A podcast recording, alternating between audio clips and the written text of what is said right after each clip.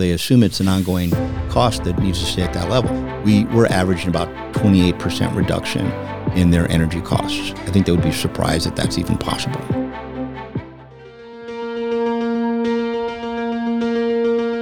Most people are not equipped to understand the seemingly endless facets of an H O A. That's why we're here, to help you become uncommonly prepared to serve your H O A. Whether you're a board member or a manager, join us in the Uncommon Area.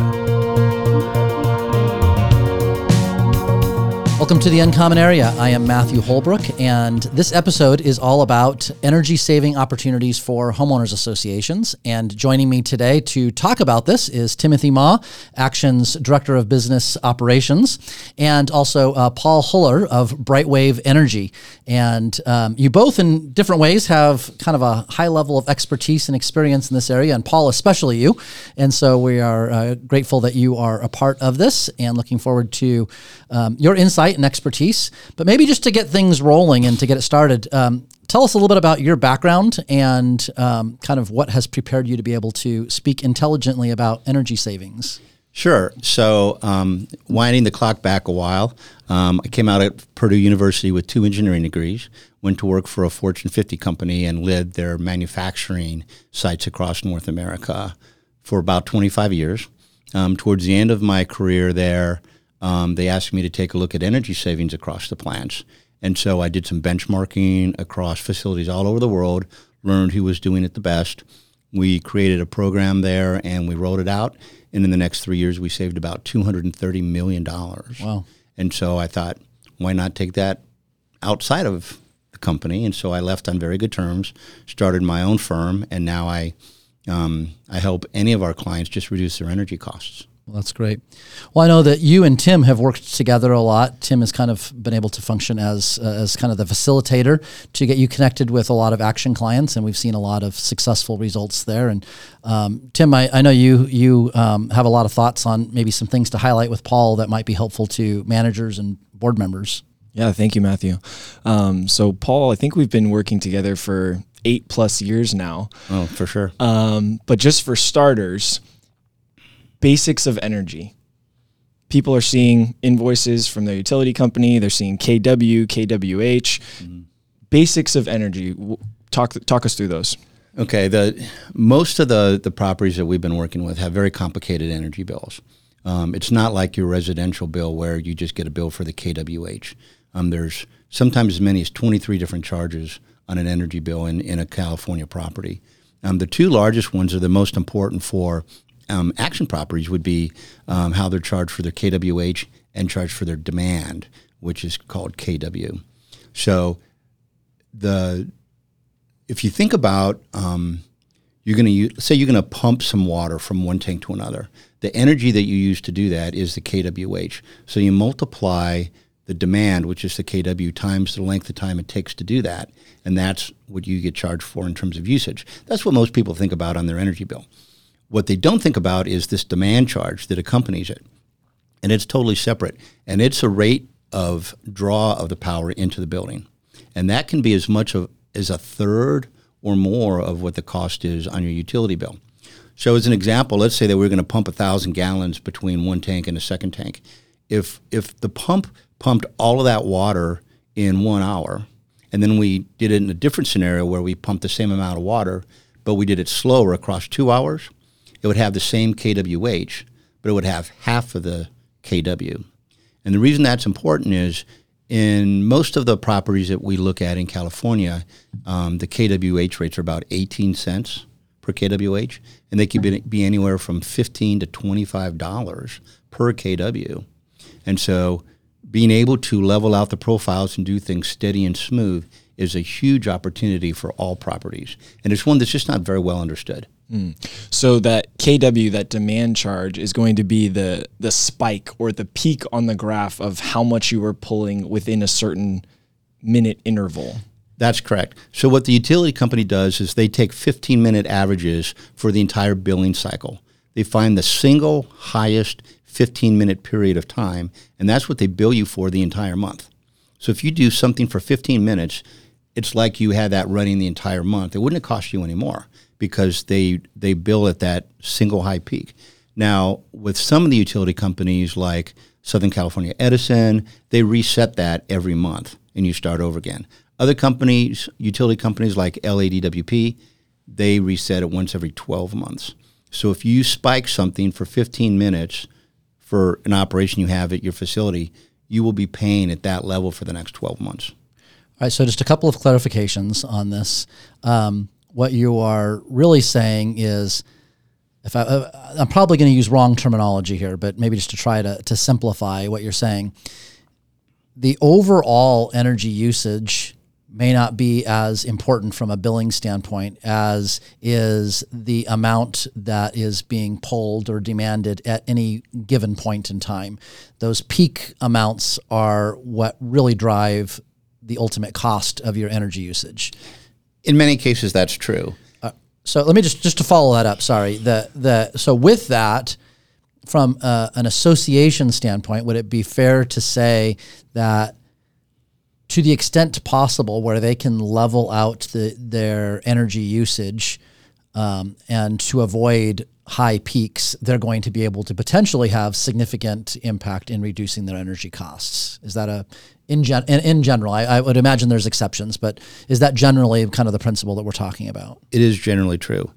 The, the opportunity that it gives us is we can often look at operational procedures right. within a facility to reduce the demand charges without spending any capital to do that. Right, right. So it's just changing operational practices mm. where maybe there are certain peaks that are, are hitting at certain times that aren't even required, and maybe people don't realize that by doing it in a certain way, it's it's driving their costs up sure. more. Could I give you an example? Yeah, absolutely. So one of the first properties we had a chance to work with, um, th- they had they were required every week to run their fire pumps for fifteen minutes. It was part of their fire code. They had to do that.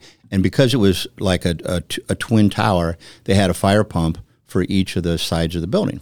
And so what the engineer on site would do is they would go down there and they would start both fire pumps up, run them for fifteen minutes and shut them off.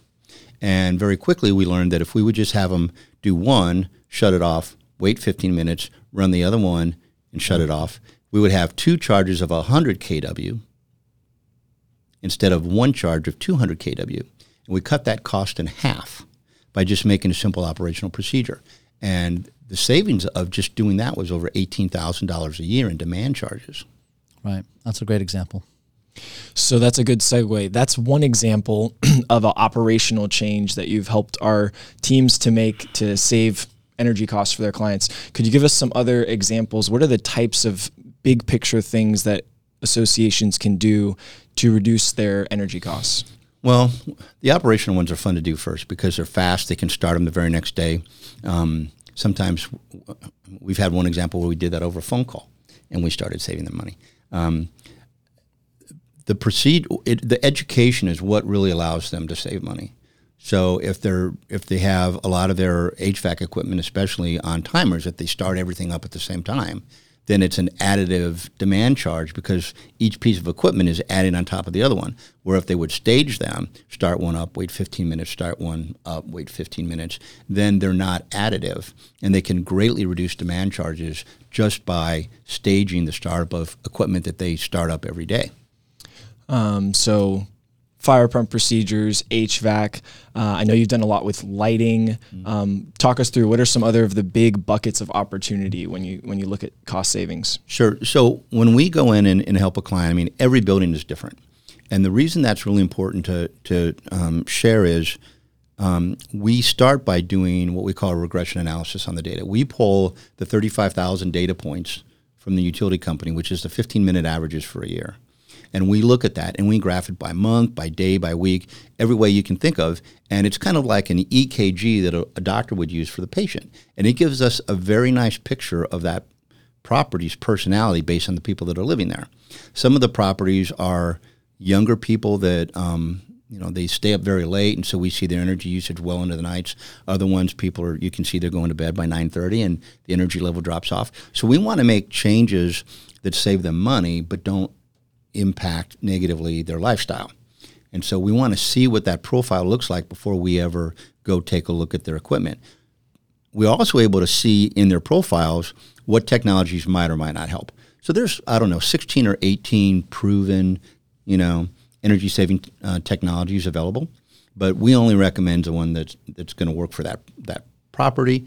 Lighting is one. Um, you know, having V F Ds, variable frequency drives, on, say, their domestic water pumps. Same thing if they have ventilation fans. We look at um, um, offsetting uh, their demands by either peak shaving or load shifting. Those are operational procedures. You can always offset demand charges if you do some discrete power generation yourself. Mm-hmm. So even a small solar system or, you know, a small microturbine could offset just those peaks and dramatically r- reduce your costs. Um, we've also had really good luck lately with window film. The old window film of the past was horrible stuff, and people hated it. It looked coppery, and, and nobody liked it. Um, but the new stuff you can't see. Mm-hmm. And it's actually ceramic window film, and it has uh, remarkable heat reduction associated with it. Mm. So just to underline uh, the, the same point again, you're, you're kind of making it in a different way, but I think it's probably maybe the easiest and least understood Uh, facet of what you're talking about for managers and for board members, but even the the most um, simple or smallest um, impact in energy usage that uh, that shaves or reduces the the peak usage can have pretty significant impact on what your what your um, ultimate costs are. So for boards and for managers, just to be thinking in those terms, how do we how do we minimize the the peak usage? Mm-hmm. Um, those are the, the types of things that they want to be thinking about. Absolutely. And that's one of the things that you can find in that regression analysis of those thirty-five thousand data points to see, I can identify where those peaks and spikes are in the usage. Um, I think when you've done those regression analysis in the past, you've also found sometimes misbilling, or that the, the bills from the utility company didn't match Uh, the actual equipment on site. Maybe you could talk through some examples of that. Yeah, th- that actually happens more than you would expect. Okay, so meters are a mechanical or an electronic device, and they fail. You know, they have burps and they, they have errors in them. And so um, we had one property um, that was one of our oldest clients, and we were doing a second run after a couple years of savings for them. We went back and did a second run. And what we found was they were billed for a spike in demand, which was physically higher than they could have had. I mean, if everything in that building was turned on simultaneously, they could have not generated a spike as high as what they were billed for. And so we were able to put together the technical case um, for the general manager to go work that with the utility company to, to get that resolved. Hmm. That's a great example. Um, what other examples specifically of the action associations have been some of your favorite cost-saving wins uh, in partnering with Brightwave? Well, my favorite ones are always the operational ones. You know, we saved a lot of money for the Carlisle and Wilshire. We saved a lot of money for West Ocean down in Long Beach just by doing some operational changes, and it was immediate. They saw it the very next week almost in their utility bill. I also really enjoy um, projects where we're able to get funding so that it costs the H O A virtually nothing. Mm. So there are some programs, specifically in Northern California. When we did the work at the Access in San Jose, we enrolled them in the BayREN program, and we took care of all of that for them. And we did, you know, well over one hundred thousand dollars worth of lighting for them and got one hundred percent, you know, refund on that. And so we were able to update the lighting throughout that entire building. We did some other work with condensing boilers and so on, but um, to be able to tie into a program that has um, is designed to, you know, offset those costs, is it, it makes it a lot of fun. You know, a zero um, month simple payback is a good number. Yeah, that's great. Yeah. Um, so the BayREN program is really designed for Northern California properties because they can't take advantage of any tax deductions. So like the investment tax credit is a great process we use to save money for clients. But if you don't pay taxes because you're a, you know, you're a nonprofit, then you can't benefit from that. So BayREN steps in, and in that program, they actually allocate um, seven hundred fifty dollars per unit. So if you've got three hundred units, they're willing to give you a quarter of a million dollars to do energy reduction projects. Wow. And those rebate opportunities, um, programs like BayREN, They're constantly changing, evolving. How do managers and boards stay up to date on not only rebate opportunities, but also just legislative changes? I know there's been some assembly bills that we've had to walk through in some of the areas. Maybe you could talk through those those items. It is constantly changing. And I mean, I think it's a very difficult task for the average general manager or board to stay on top of all of those. And that's partly why we do that for them. You know, we when we know what's going on with L A D W P, we know it's going to impact all of the clients we have with them. Same thing with P G and E. We know when they make a change, um, we know it's going to impact all the clients. They just recently, up in P, for P G and E, they just recently changed every one of their non-resident clients into a new type of account. And so a lot of um, the high-rise buildings missed that that happened because it wasn't well communicated. And they still may not know that it happened because what P G and E did is they gave a twelve-month period where they nullify any increases in costs to the to the building. But at the end of the twelve months, then they're not going to do that anymore. And essentially what happened was the most expensive time to use power was between noon and four o'clock.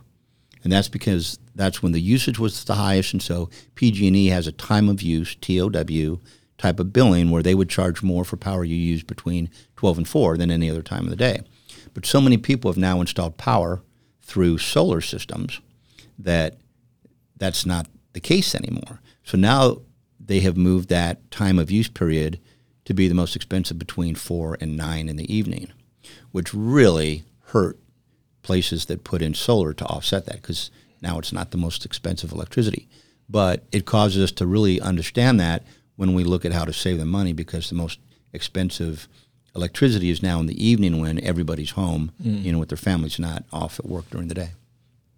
Is there a common mistake that you see associations making that you get brought in and, and you're like, this is this is the same kind of thing that just keeps coming up over and over again with different associations, and you wish that more associations would just know this and not make that mistake?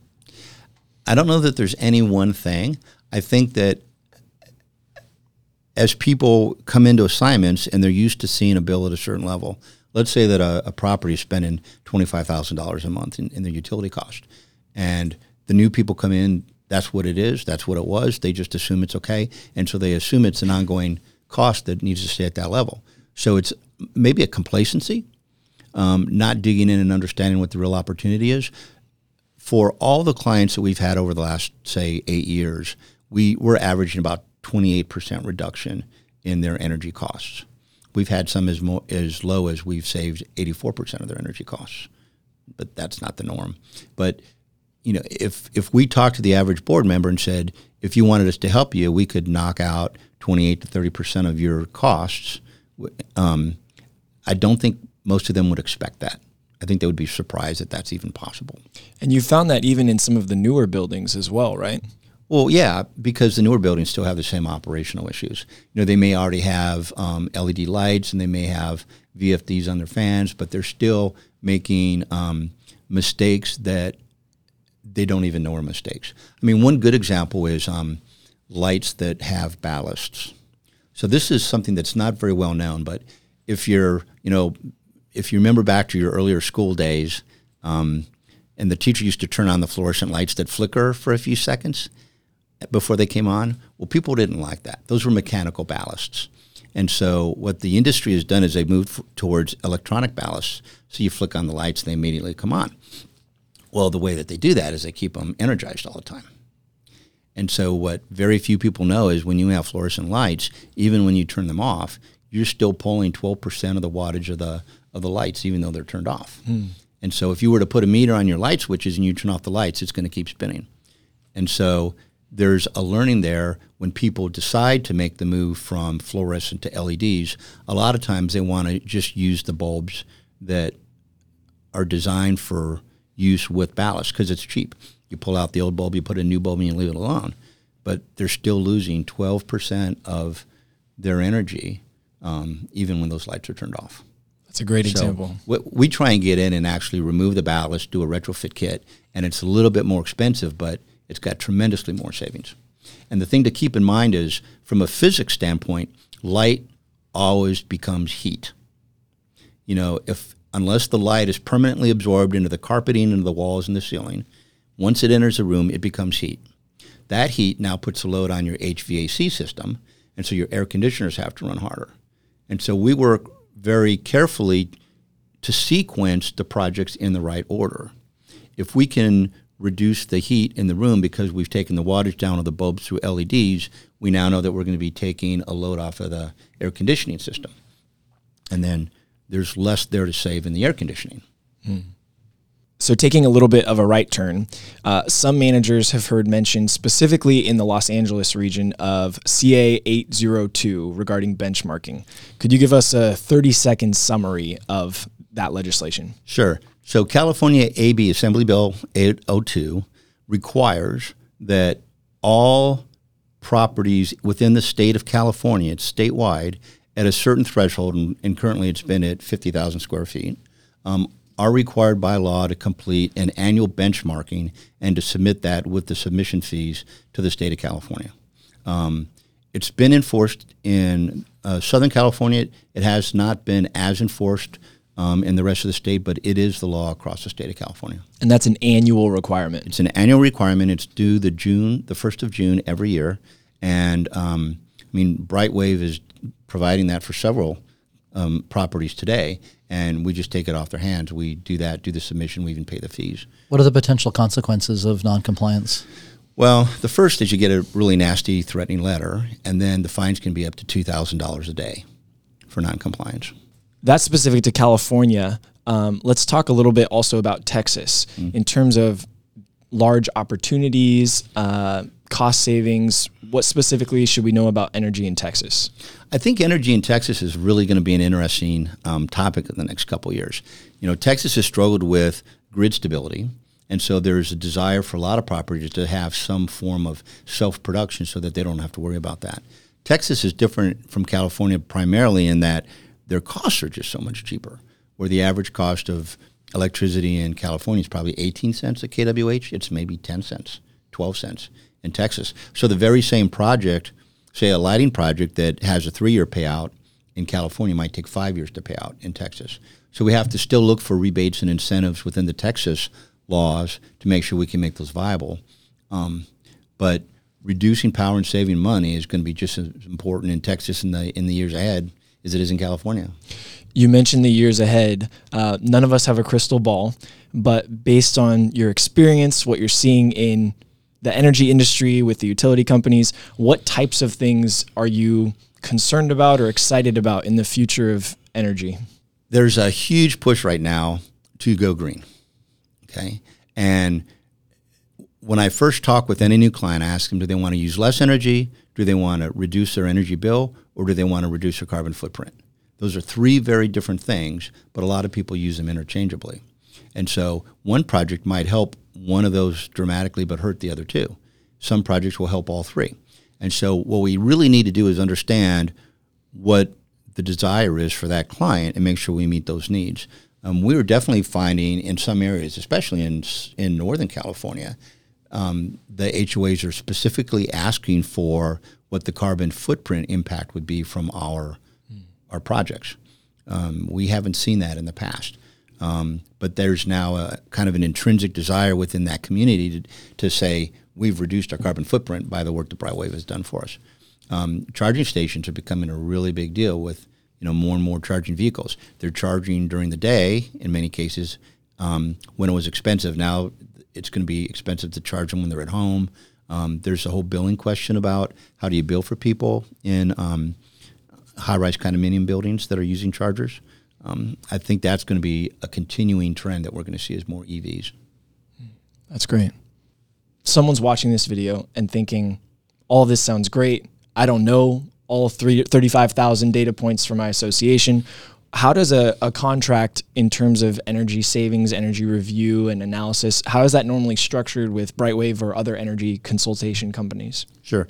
I think our model is actually quite unique right now. Um, most traditional companies that have helped with energy um, want to sell something. So you'll you'll be offered a lot of free audits. Someone will come in and offer a free audit, but they want to sell you an air compressor. Or they'll offer a free audit and they want to sell you solar. If they even are selling something that you want, like solar, they're going to put in the largest system that will fit because that's where they make their money. And what we found is that's just not good strategy. Um, it's the mix of different technologies where we allow each technology to play off of its strength. So we may advocate for smaller solar, but do more with heat recovery or do more with H V A C systems. The more efficient we can make the lighting and the air conditioning, the smaller solar system that's needed. So it's the combination of putting those pieces together that really, I think, is unique to our model. Now, the way that we charge for that is not by selling things, and we don't mark up any equipment. What we do is we bill for our time and our expertise. So there's no conflict of interest in terms of the things that we propose, and we actually become the inside kind of expertise for that site acting on their behalf. You're taking a holistic approach to all of the different energy components, and you're just charging for that audit expertise up front, um, so you can give recommendations without any conflict of interest as you move on. Exactly. And then we're also willing to do the project management. If the H O A says, we love those four projects, um, but they don't want to have to work the interfaces between those four vendors, we'll just take that on and, and handle it for them. That's great. Well, Paul, thank you so much. This has been super helpful, and I think it'll be helpful to a lot of uh, board members and, and managers, and thank you, Tim, for bringing your experience to the table on this. And um, I hope this has been a helpful episode for anyone who has watched this, and I would encourage you to look for other Uncommon Area uh, episodes that can provide additional information on lots of other subjects.